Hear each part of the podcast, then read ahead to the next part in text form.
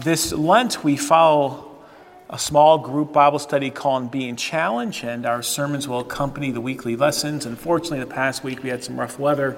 Some groups have begun. But this week, uh, the theme is commit to community. Go ahead and take a look at the picture there. Look closely. How many of you see an older woman? How many see a younger woman? How many not sure what you're seeing? No, it's okay.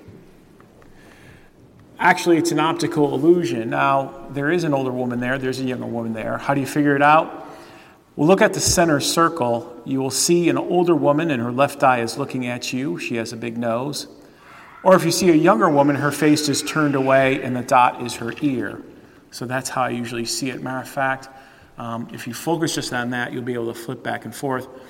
But I'm just not here to explain to you this optical illusion. I want to tell you some research that was done with it. They took a man, put him in a room, and they asked him, they showed him his picture and asked him what he saw. And he said, Well, I see an older woman. And with him were eight people in the room. And they said, No, you're wrong. There's a younger woman there. He said, No, I see the older woman. I can point out the nose to, to her and the wrinkles in her face, and definitely old. And the other eight said, Nope, there's only the younger woman there, and she, her face is turned away. You can't see that at all. They continued to talk to him. The eight convinced him that there was only the younger woman there. Took him out of the room and took him into another room with 10 people and showed him the same picture. What do you see? And he said that time, Well, I'll go along with the new, with the younger woman. And the 10 there said, Nope, there's only the older woman there. Don't you see her big nose? Don't you see the wrinkles in her eyes? And they convinced him that only the older woman was there. They took him into another room with 12 people and showed him the same picture. And this time he said, Well, I'm not sure what I see. Because the first group said, I don't know, a younger woman. The second group said an older woman, whatever. And now I'm not sure what I see. And they convinced him that there were two women there. He just have to look at it differently. And so, no matter what he said, the group convinced him of the others. The point of the research was that the man by himself had to succumb, he had to surrender to the will of the group. And they did that all the way until 20 people in the room. And the people that were there were really plants, they were actors who were sent there to confuse him. Because the reality is, friends in Christ, that oftentimes we give in to the crowd. You don't have to raise your hand, but have you ever given in to the crowd? Have you ever done something that you know was wrong and not right simply because everybody else was in on it? Today we call that peer what? Peer pressure. We give in. Many times the crowd can be wrong. Now, many years ago, many pounds ago, I did this in high school, and we were at this um, cross country invitational on the west side of Cleveland on Lake Erie called the Edgewater Cleveland Invitational. And now, if you run track, track is simple. You get on the track and you run laps, right? The 200 is half a lap, a 400 is a full lap, you know, 3200 is eight laps. And it's very simple. But if you want to run cross country, you have to walk the course because you don't know where you're going. And so many times they send a map of the course and you walk the course once or twice. And for the Cleveland Edgewater Invitational, they made it simple. If there's a blue flag, turn right. If there's a red flag, turn left. And we pretty much knew the course. And about halfway through the race, we're going up this hill, and I'm in 19th place. And I noticed there was a group in front of us that didn't understand the flag, and they turned the wrong way. And those of us said, You're going the wrong way, going the wrong way. They didn't listen to us. And about eight went that way, and the rest of us went the correct way. Now, nothing against them, but due to that, I went from 19th to 12th, and I got a medal for the race simply because they all turned the what? the wrong way. They all gave in to what they each thought was correct. You see, sometimes, friends in Christ, even though we know what's correct, sometimes, very often, we surrender to the crowd and we do what's what? What's wrong? That peer pressure there is just too strong. Now, in our small group Bible study, today we're talking about the wrong way. And many times the wrong way is defined by crowds and masses around us. So, there's a downside if a majority of people get it wrong. Why? Because none of us like to take it alone and be right. That's a very dangerous position. By nature, we don't want to go against the grain of what everybody else says. But today we want to take aim at Jesus and what Jesus taught us and what Jesus presents to us as truth and Jesus with community. And finally, as you heard through these illustrations, as you, the question is are you a person who would rather are you a person who would rather be right and be alone or be wrong and be with the crowd? What type of person are you? And has maybe your position changed as you matured and growed? Would you rather be wrong and be with everybody else or be right and be alone. That sometimes is a lonely road. Well, our small group Bible study being challenged. Why are we doing a small group Bible study? Because we all want a closer relationship with Jesus. So we're going to take the time to do that. And the sermons will accompany each theme. And so, of course, as you know, this week's theme is to commit to community. So, being challenged, a small group that we're doing now, we'll repeat it again in the fall. And Lord willing, we'll be out of COVID. And I think the groups will grow and people feel more comfortable. But it's definitely a way for a closer relationship with Jesus. The author says and focuses on our habits. Small habits done over time produce what? Major results. If you don't snack at night after supper and you do that for many days, chances are you'll lose weight and won't gain weight. Little habits that we do over time produce major, major results. When I taught here many years ago, the kids had to be in their seat at 820. Not 821, not 822. They had to be in their seat before the bell began. And I found out that the kids knew if they were in their seat, I'd give them a recess. They found out that if they did little things correct and were able to discipline themselves, they could do better things and more things correct. They'd be able to discipline themselves. So it's true. Small habits done over time produce what? Major results. Just like teaching a teenager how to drive safely. If you teach them where to put their feet, you know, how to look at the rearview mirror, the side mirror, what to do, it produces major results later. Keystone habits are habits that we form that unintentionally carry over into other areas of our lives. The reason why we learned to run is it taught me perseverance and endurance, and it taught me teamwork. Why? They were habits that got carried over for the rest of my life. I know how to endure because I did it in training and running. And I'm sure that you have your own examples where habits that you've done, they unintentionally carry to other, other areas of our lives. Why is it so important that we teach children not to be tardy? Or let me ask this question Why are employers so much interested in the attendance of students in high school? Why is that so important to them if students aren't tardy to class? Why is that important if students aren't, are not being truants? Why? Because chances are, if I showed up to school on time and I had regular attendance, my employer know that I'd be faithful and show up to where? Work. Just little habits over time carry unintentionally into other areas of our lives. If we learn to be neat in our home, we'll be neat in our workplace. Learn to be respectful with friends and adults, we're respectful for those around us. You know, I, am saying this in love. I'm not trying to be cute. There's a reason why I don't swear much. Well, I don't think I'm a person who tends to be inclined to swear. I don't swear much because I serve in a what? And most people do not swear at church. They learn very godly language. That is a habit that I picked up from others, a blessing in community. So habits can bless us as we, as we go through life. There's truth about that. Now, habits can become overbearing. Trying to deal with the crowd can become sometimes overbearing. But Jesus says this about himself. Can you read it with me? Take my yoke and learn from me, for I am gentle and humble in heart, and you will find rest for your souls. Jesus says, Learn your habits from me.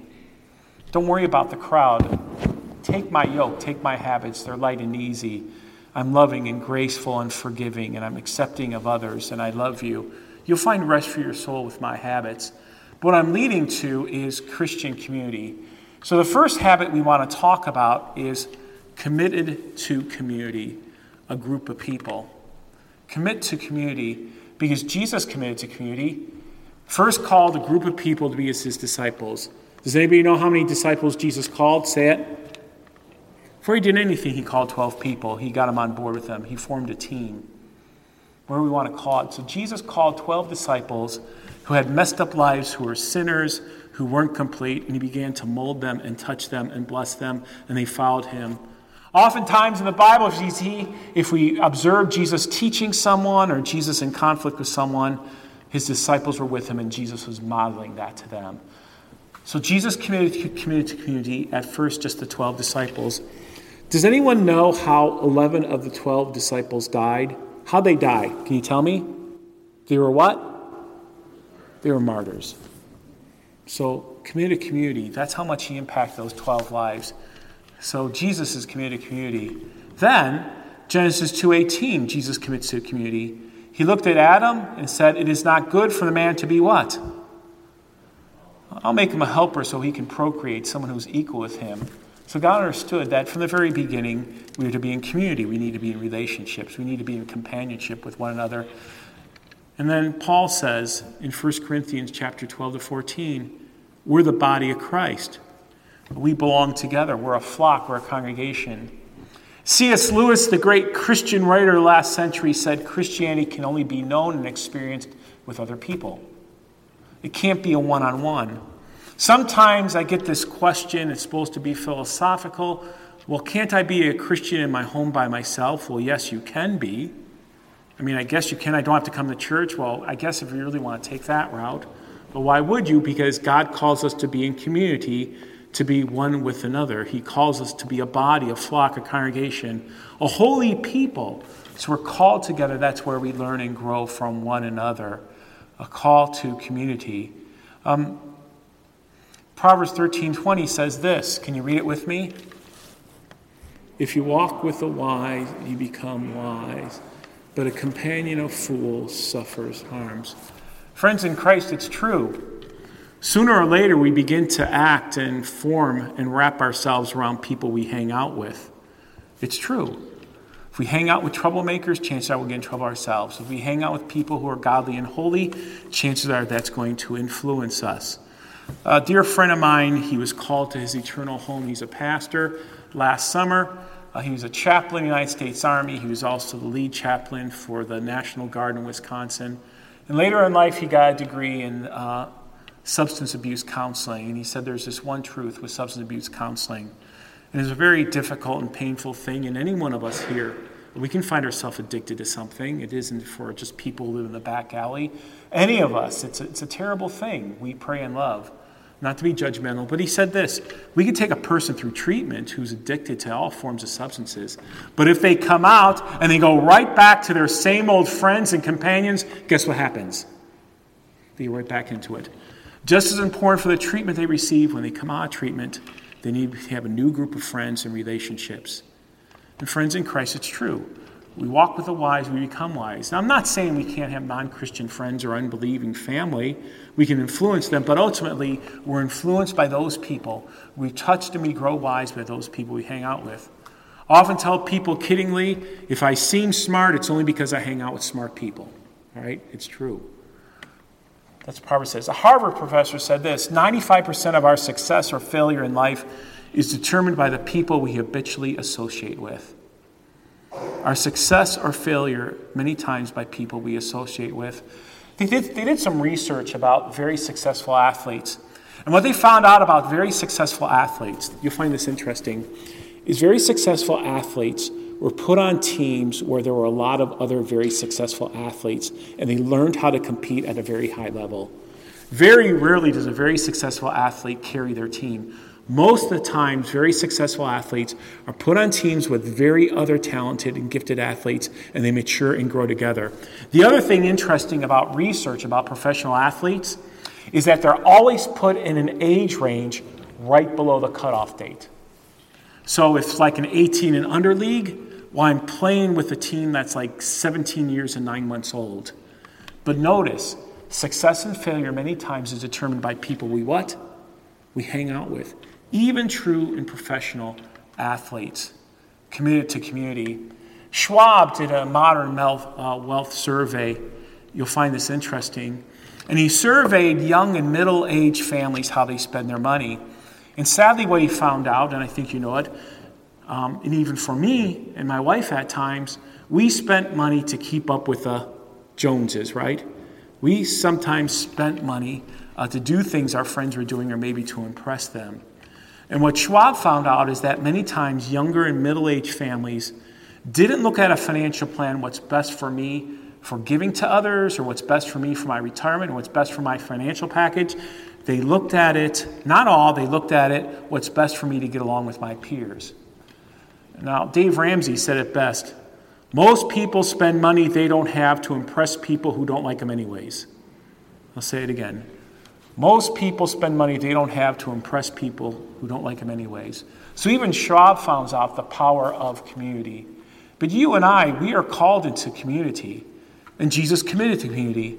When Jesus rose from the dead, 1 Corinthians 15 tells us the Lord appeared to more than 500 brothers and sisters at the same time. Notice he didn't go find skeptics or unbelievers. He went to brothers and sisters in Christ and say, I'm here. My word is true. He committed to, to community. Then Luke 10:1, the Lord appointed 72 and sent them out two by two to every town and place. First it started with 12, then it grew to 72, and he sent them out always with a pair that they can uh, be a witness together, as the Old Testament says. Notice a commitment to community. And Jesus called 12 disciples at Transfiguration. I was last week, I was at my granddaughter's um, Evangeline's baptism. So, but Transfiguration Sunday was last Sunday. Uh, Jesus had an inner three James, John, and Peter. They had messy lives like us, and Jesus cared for them. He took them with him that they might see the transfiguration. He always takes people with him. He's committed to community. So whether it was 500, 12, 72, two or three, they're all called believers and they follow Jesus in community. So let me ask you is your community pointing you closer to Jesus or further away from Jesus? And once again, I'm saying you can't have non Christian friends or non Christian family members, but where does your inner community, is it influencing you for the better or for the worse? I'm not saying you can't be friends with them. What I am saying is be part of a community that draws you closer to Jesus. So, who is your 500? Your 12, your 3, or even your 2? Who are those people? They draw you closer or further away? Um, my life is, uh, is God constantly surrounding me by people. Whether I was attending a Lutheran elementary school, um, whether my youth group that had 20, 25 kids in it, at the seminary, there was 200 brothers like me studying to become pastors, and they were all communities. As a matter of fact, I'm blessed because I go to a church, there's a, a community of 500. There's always believers here. Even our small group Bible studies, even my confirmation class, little community of believers, communities together. My hope and prayer that God is surrounding you with communities, whether you're involved in a small group or another Bible study, you're in a ministry group, you're friends with fellow believers who pray and care for each other. Be in community where God builds us up, where God, God strengthens us, um, where, where, we're united together. And once again, uh, that, that'll influence us and bless us and even bless those who aren't part of that community. God will bring them into one time. So, with that in mind, can you read this with me, Ecclesiastes 4 9? Two people are better off than one, for they can help each other succeed. It's true in a community. True. Oh, let's talk about one more number one. So God's at the center of our lives. God is in Christ. And he's at the center of our community's lives. That's what brings us here, that we know Jesus died and rose for us. And his cross made that possible because all peoples in the community, we're, we're, sinners and we have messed up lives, but God calls us together to love even beyond our sin and our mistakes and our errors and who we aren't. And by his grace, he keeps us in the inner circle, his grace. Matter of fact, his grace is given here in the Lord's Supper, and we call it what? Holy Communion, a common union. His grace keeps us in his circle. And in baptism, we are fellow brothers and sisters in Christ, much like um, my granddaughter's baptism last week, and we have another baptism here, two baptisms here next week. They'll be brought into the circle, the community of believers there. Jesus committed community by his grace. He calls us into community, into a family. What a blessing that is. So, how about this for a closing thought? Can you read it with me? Blessed be the tie that binds our hearts in Christian love. The fellowship of kindred minds is like to that above. And all God's people say, Amen.